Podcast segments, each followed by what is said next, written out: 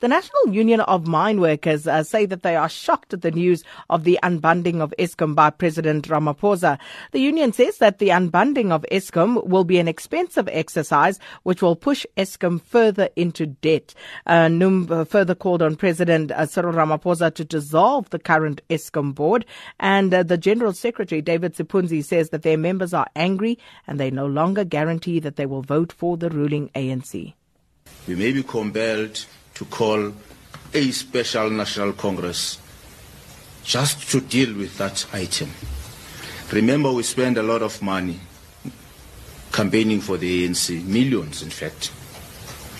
Now, as the leaders, we cannot ignore the cry of the members that say, if the ANC is doing this thing to us, why should we continue with our support for the ANC?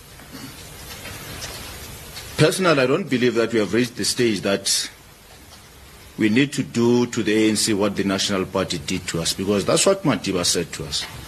If the ANC does to you what the National Party did to you, do what do to the ANC what you did to the National Party. We are not here at that.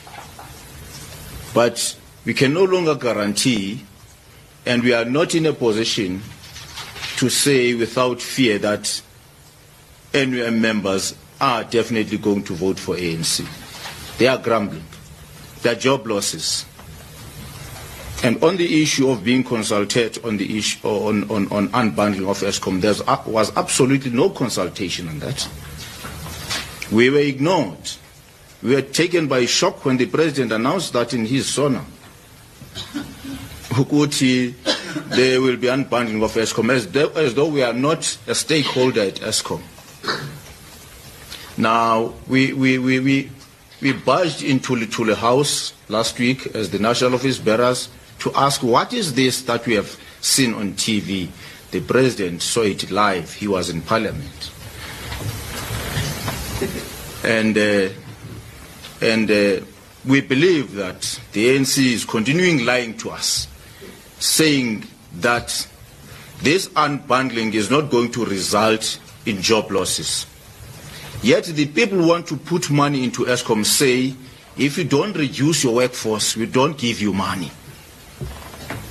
And the ANC knows that, and they are hiding it from us.